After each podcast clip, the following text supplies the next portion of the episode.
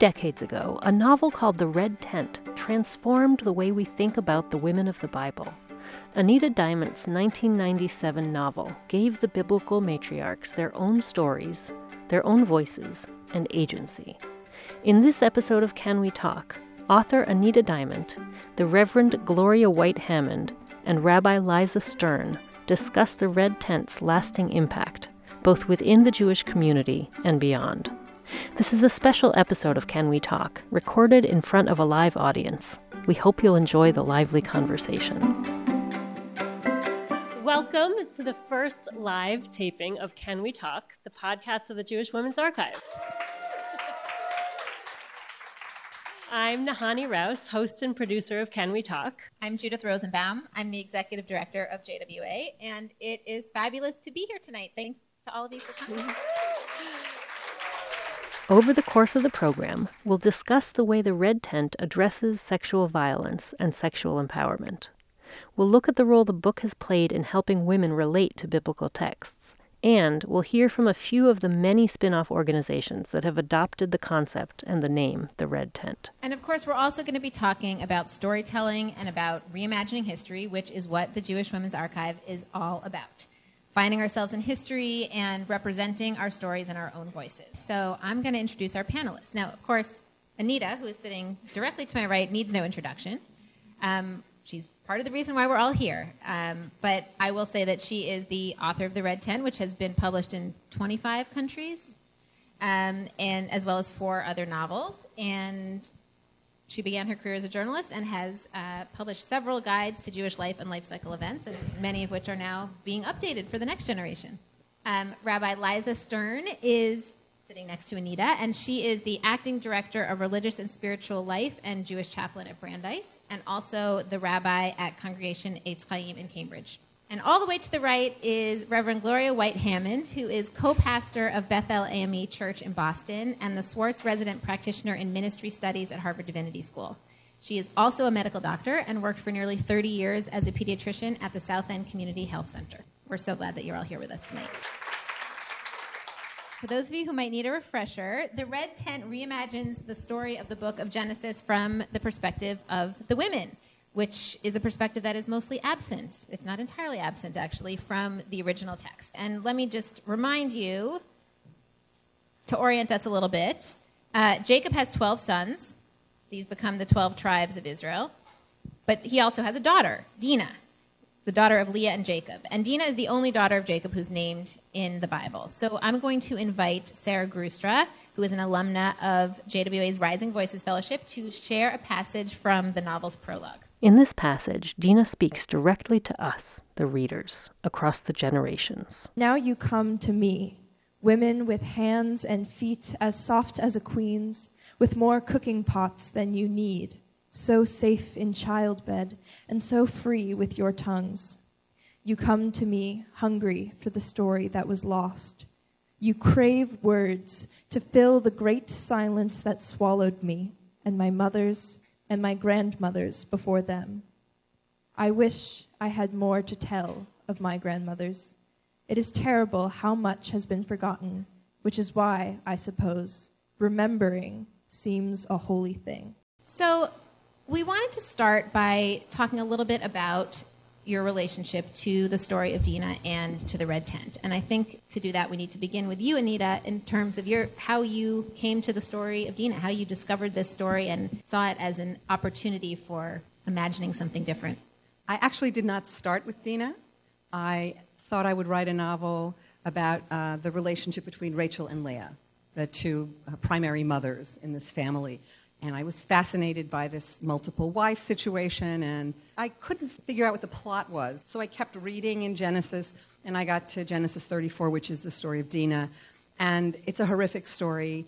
Um, but the thing that leapt out at me was the fact that she doesn't say anything. What happens to her is described by her, two of her brothers, and they have an agenda, and they had a lot to gain by the way they told the story. In the book of Genesis, Dinah's brothers claim that she was raped, and the rape becomes an excuse for them to slaughter all the men in the nearby city.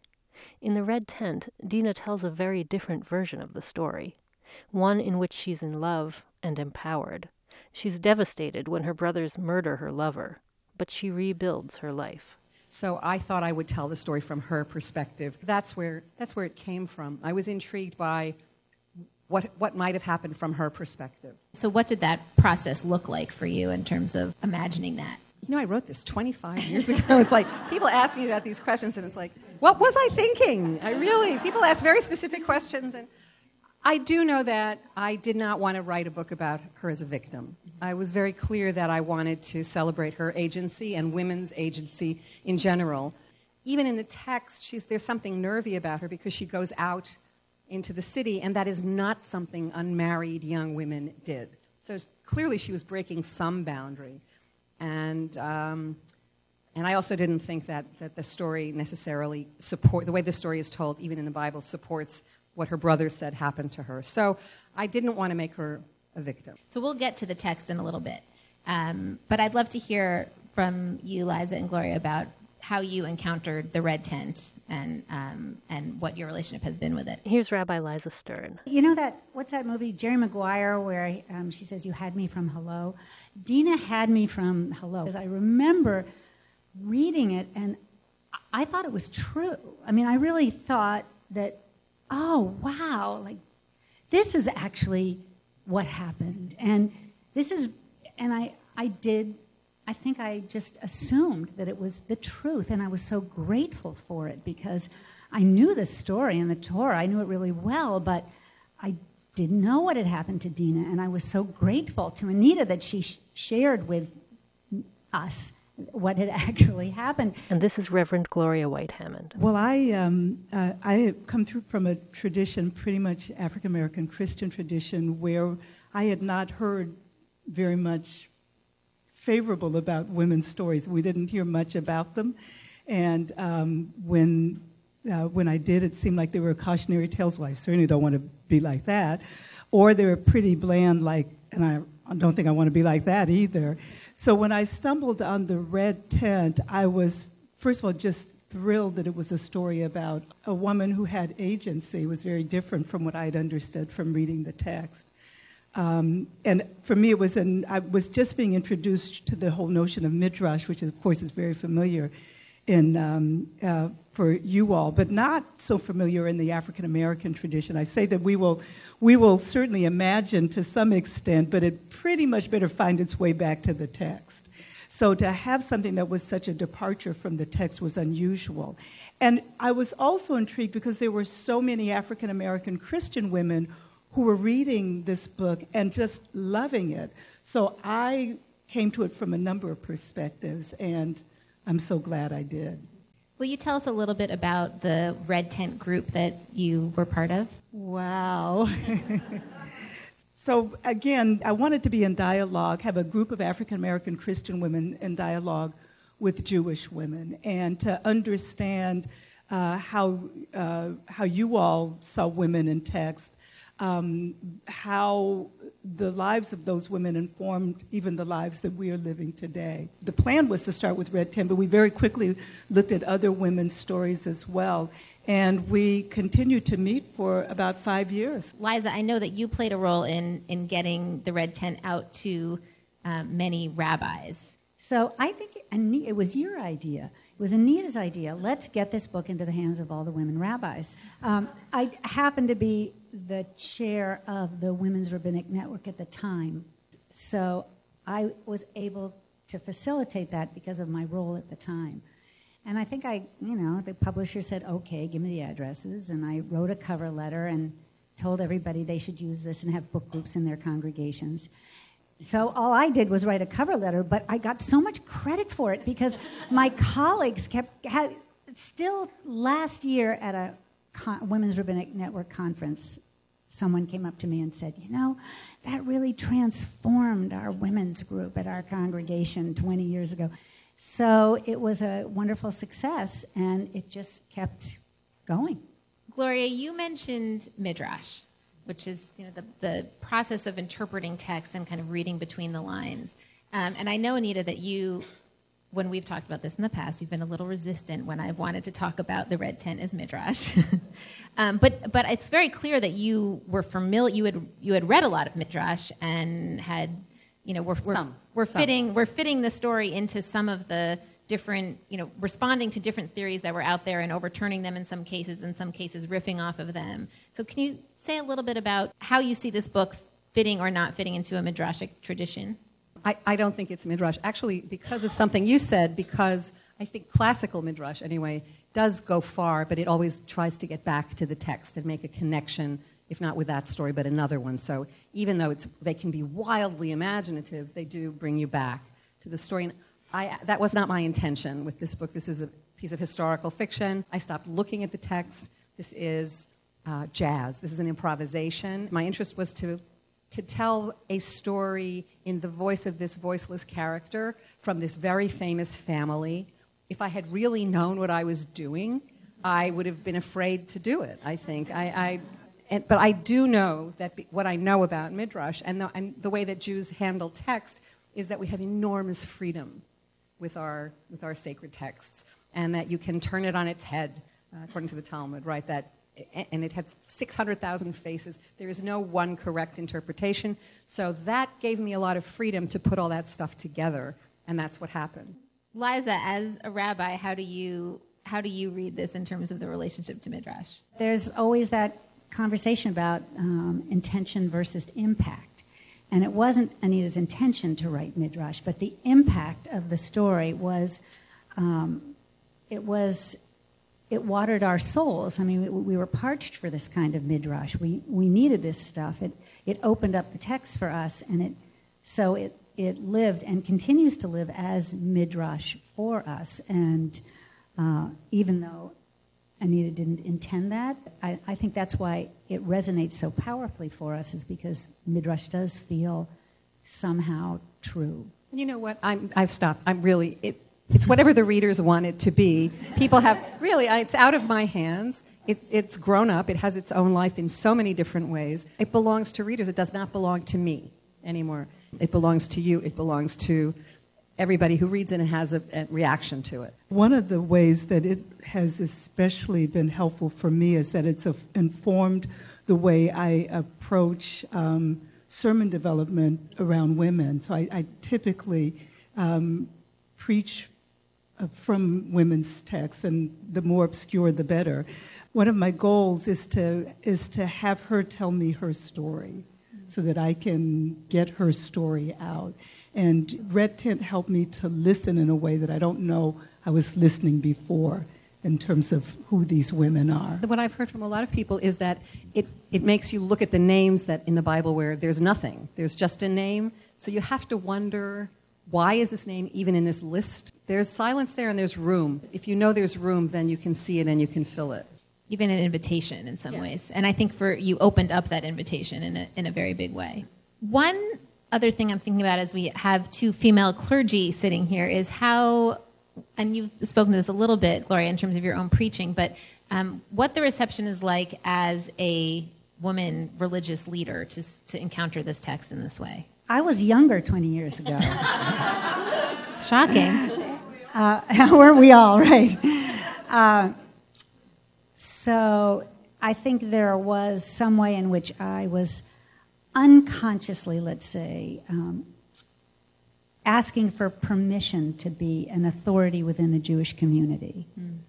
I think somehow we early vintage women rabbis, we were just constantly trying to convince ourselves of our authenticity.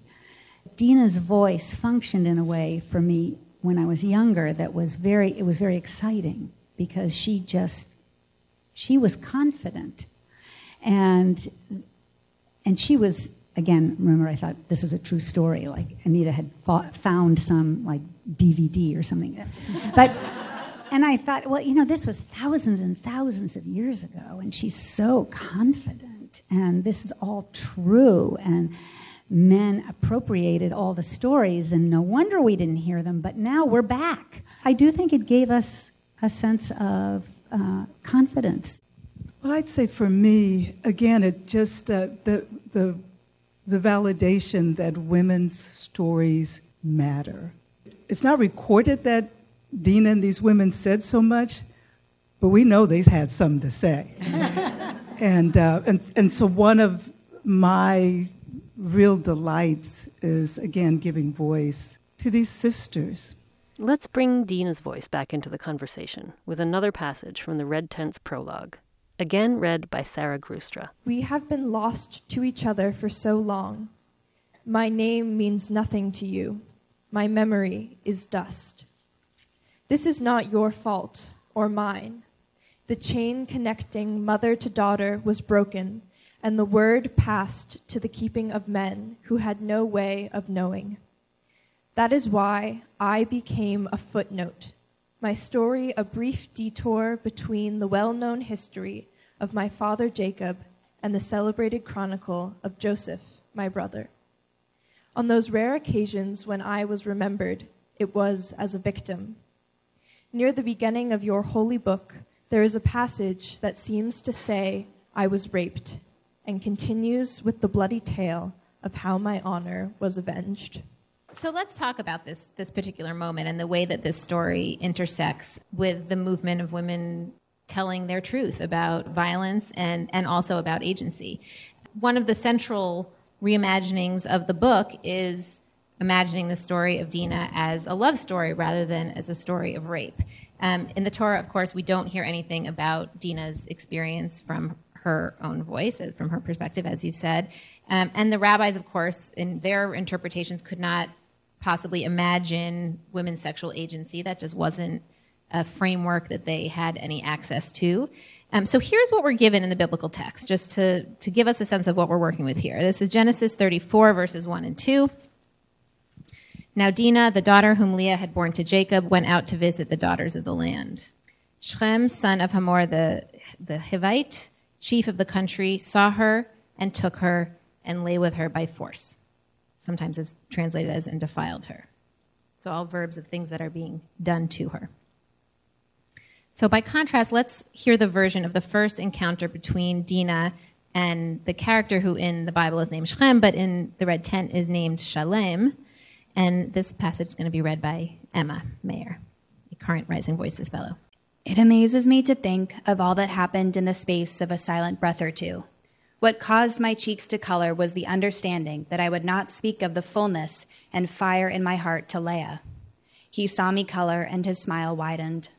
My awkwardness vanished and I smiled back. And it was as though the bride price had been paid and the dowry agreed to.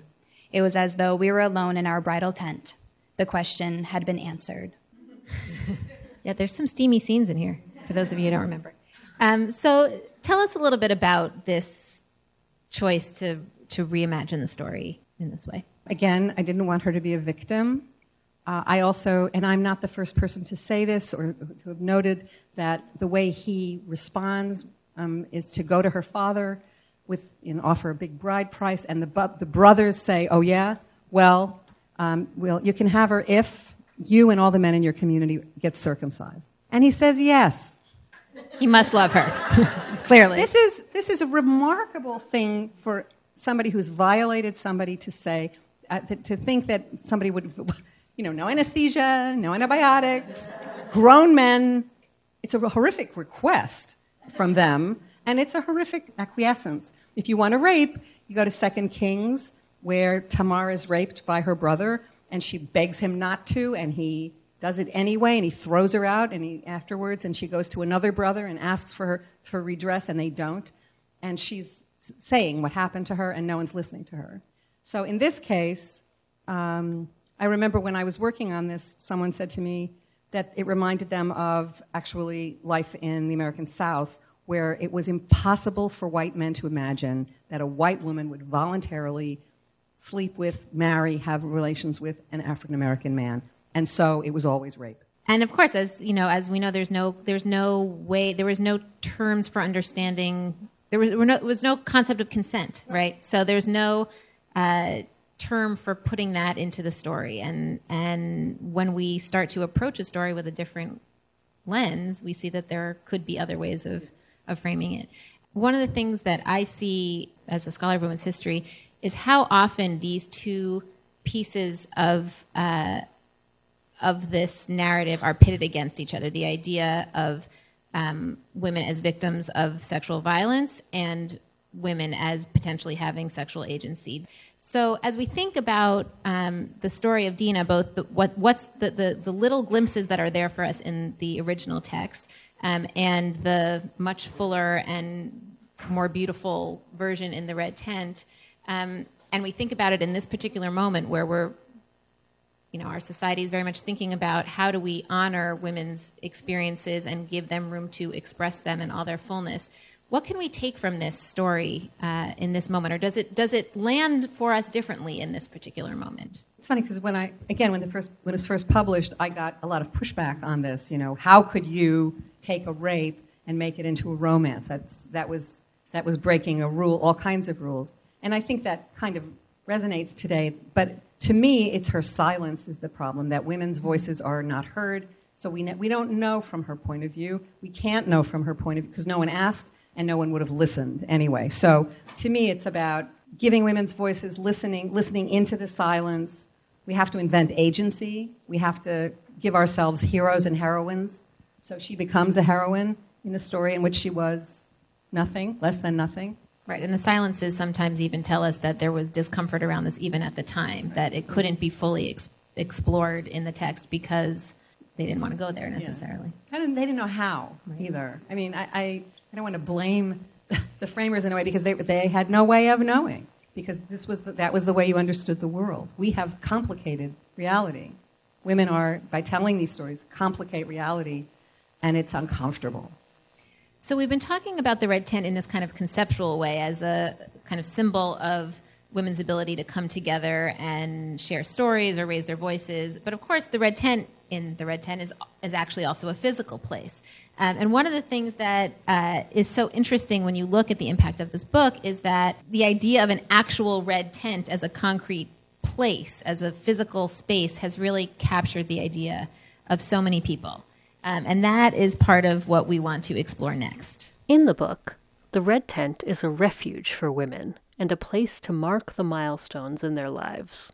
They gather in the red tent when they have their periods, when they help deliver each other's babies, and when they worship the feminine form of the divine. Let's hear a passage from the book where Dina describes being in the red tent when she first starts menstruating. Our reader is Rising Voices Fellowship alumna Abby Richmond. With every new moon, I took my place in the red tent and learned from my mothers how to keep my feet from touching the bare earth and how to sit comfortably on a rag over straw. My days took shape in relation to the waxing and waning of the moon. Time wrapped itself around the gathering within my body, the swelling of my breasts, the aching anticipation of release, the three quiet days of separation and pause. Although I had stopped worshipping my mothers as perfect creatures, I looked forward to those days with them and the other women who bled. Over the past 20 years, the concept of the red tent has kind of escaped from the pages of Anita's book. Women have taken the concept and run with it. There are hundreds of organizations around the world that use the name the Red Tent women's circles, family therapists, farmers markets, and at least one nail salon. In this part of the program, we're going to hear briefly from a few of the women running Red Tent inspired organizations. The first one I want to share is the Red Tent Women's Health Centre in Sydney, Australia. So we treat women who are trying to fall pregnant, who are pregnant, and in the postnatal period, and even some of the little bubs. This is the co founder, Naomi Abeshouse, an acupuncturist, Chinese herbalist, and doula. I was drawn to become a doula as I felt that I wanted to also bring back the red tent for birthing women. Ideally, I think it would be wonderful if we could all give birth in red tents where women were around to support women. So I believe that concept of the red tent has underpinned how I would like the environment for women to heal and transition through life. These times in women's lives, albeit birth or um, periods or even menopause, these transitions are not just things to get through, things to get over, but they're incredibly important, sacred times for women that uh, need to be more than just held hygienically and learned how to deal with. They're, they're, they're really there to be honoured. The next person that we're going to hear from is a marriage and family therapist who worked in private practice for 25 years and then began working with incarcerated women. My name is Barbara Rohde. Uh, I'm in St. Petersburg, Florida, and I started the Red Tent Women's Initiative in 2012 as a volunteer at the Pinellas County Jail. Most of the women, it's the first time they have felt safe, nurtured with other women. As one woman said to me, Miss Barbara, you and the other staff, you see me the way I've always wanted to be seen. One of the things I love about this iteration of the Red Tent is that it, it demonstrates the idea of women finding freedom and safety within the confines of their environment. Some of the Red Tent spin offs seem to romanticize women's lives in the ancient world but in the novel, women are also bought and sold and sometimes beaten. The space that they've created for themselves in the red tent isn't only about celebration, it's also about protection and healing. And here's how the novel inspired Barbara. Wow, I guess the biggest thing that resonated was how women really supported each other and helped each other, and how we weren't so isolated or fragmented. Women need this. We're wired to need that time and connection. And I think our society is not allowing for it. We need some red tents, and, and we need to start in places where women feel most isolated and broken away from their support system. Our last Red Tent organization is a more common kind of spin off. There are literally hundreds of monthly women's spiritual gatherings around the world that use the name The Red Tent. Hi, I'm Allie McPhee. And I'm Allie Schaefer. And we're here with Red Tent Indie. We are a women's community group located in Indianapolis, Indiana. And we have been around for about three years now doing this circle work. We love the concept of the red tent that Anita Diamant's book presents. When I read the book, that was the first time I heard my womb speak. This book has been a foundational piece for me for honoring my bleed, honoring it not as a curse, honoring the cycles of womanhood as a way to really explore these ebbs and flows and receive the magic of death and rebirth processes that come from it. So the book was definitely a catalyst. We all felt super inspired about the fact to have a space where women could come and surrender and support each other and share their dreams and their goals and really empower each other in a sacred sisterhood. So, listen to this. When they were first starting the group, Allie McPhee took an online red tent facilitators course taught by a woman in Melbourne, Australia. You know about this, Anita. now you do. this woman has taught women from 43 countries how to facilitate red tent groups. So at Red Tent Indie's monthly gatherings, a facilitator shares a teaching, there's a meditation, singing, and this is all actually taking place in a red tent. We actually rent a yurt each time we do this event and we decorate it with red tapestries, with candles, we bring dates and snacks and really make it luxurious so women feel like they're entering this sacred space where they can just decompress, be raw, and speak their truth. It's a, a safe space for all women or, or those who identify as women to come and just explore their divine feminine. Oftentimes we we have been doing a blue tent, like the men will gather while we have a yeah. red tent. I think we kind of just made it up. well, so did she. Yeah, true. Does it make a difference to you that the the book and the idea is fictional? I mean, I think there's magic in what you connect to and how you take it in as your own and I mean, I've heard that the book is fictional. Parts of me believe that it's real. Parts of me will always believe it's real. And the fact is that it is kind of real because we are doing it. Yeah. Let's talk about that last question for a minute. Does it matter whether this is historical fact? No. obviously, obviously. obviously. And I, I do want to say that there are menstrual tents and huts throughout pre modern civilizations, even to this day, and they are not as beautiful for the most part, as what I invented. They were actually places in some parts of the world where women or girls, in particular, are um, are isolated and it's cold and there's nothing in there with them and it's punishment. It isn't, it isn't this. Um, so, so when people romanticize that history too much, it does make me nervous. Uh, but I don't think it matters. And I also know there are lots of these groups that meet not in a red tent and not in a yurt, but meet in people's homes. And in many cases, they remind me of consciousness raising groups that I was in when I was in college, which was very important for me in terms of talking about our bodies and our stories and our families and just bringing things out into the open. So it's, it's not, so there has been some continuity with this in the past. So, having heard these varied interpretations of the red tent, can you reflect for a minute, and, and all, all three of you, on the need that this is filling these days for us? I would, again, going back to our group, which was comprised of two different groups of women, what we have celebrated over these years, we talked about this place where we could embrace our differences, not just simply tolerate or accept, but really embrace our differences. And I think that that has become all the more critical in 2018. And um, so it doesn't matter to me whether it's real. You know, it's like it's real in my heart. and it fires the imagination in terms of what's possible. We need so much more of that. Amen.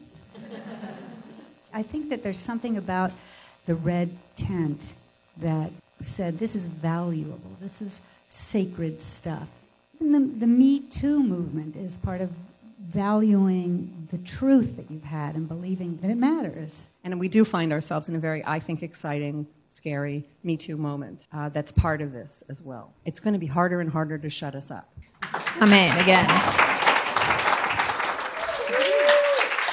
I think one of the marks of great literature is that you can talk about it forever um, and that it continues to have so much to say and feel so relevant and current to this moment, as we said, and feels like it's part of an ongoing conversation that is rooted in an ancient text and that we are continually rewriting in our own lives and in our own conversations and in the work that uh, each of us is doing. And so I thank you for that gift and for sharing a little bit about how that plays out for each of you.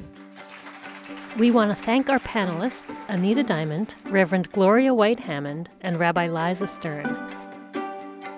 Thank you to our readers, JWA's Rising Voices Fellows Sarah Grustra, Emma Mayer, and Abby Richmond, and to the entire JWA staff for putting this event together. And thanks to Boston's CJP for a grant that made this first live taping of Can We Talk possible. The Can We Talk team includes me, Nahanni Rous, Judith Rosenbaum, and Rachel King.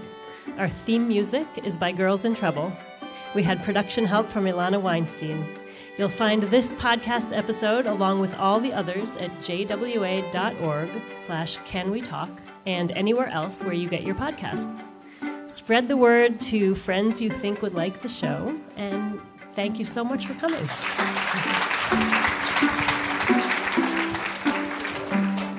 Book clubs. Book clubs. Book clubs are the red tent. Monthly, you go every month pretty much. You eat, you feed each other, you talk about what's going on in your life. Sometimes you talk about the book.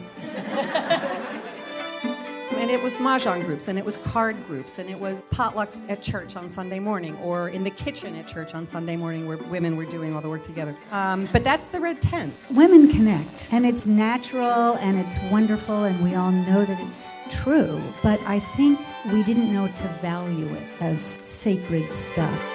For women, uh, God is found over a cup of tea.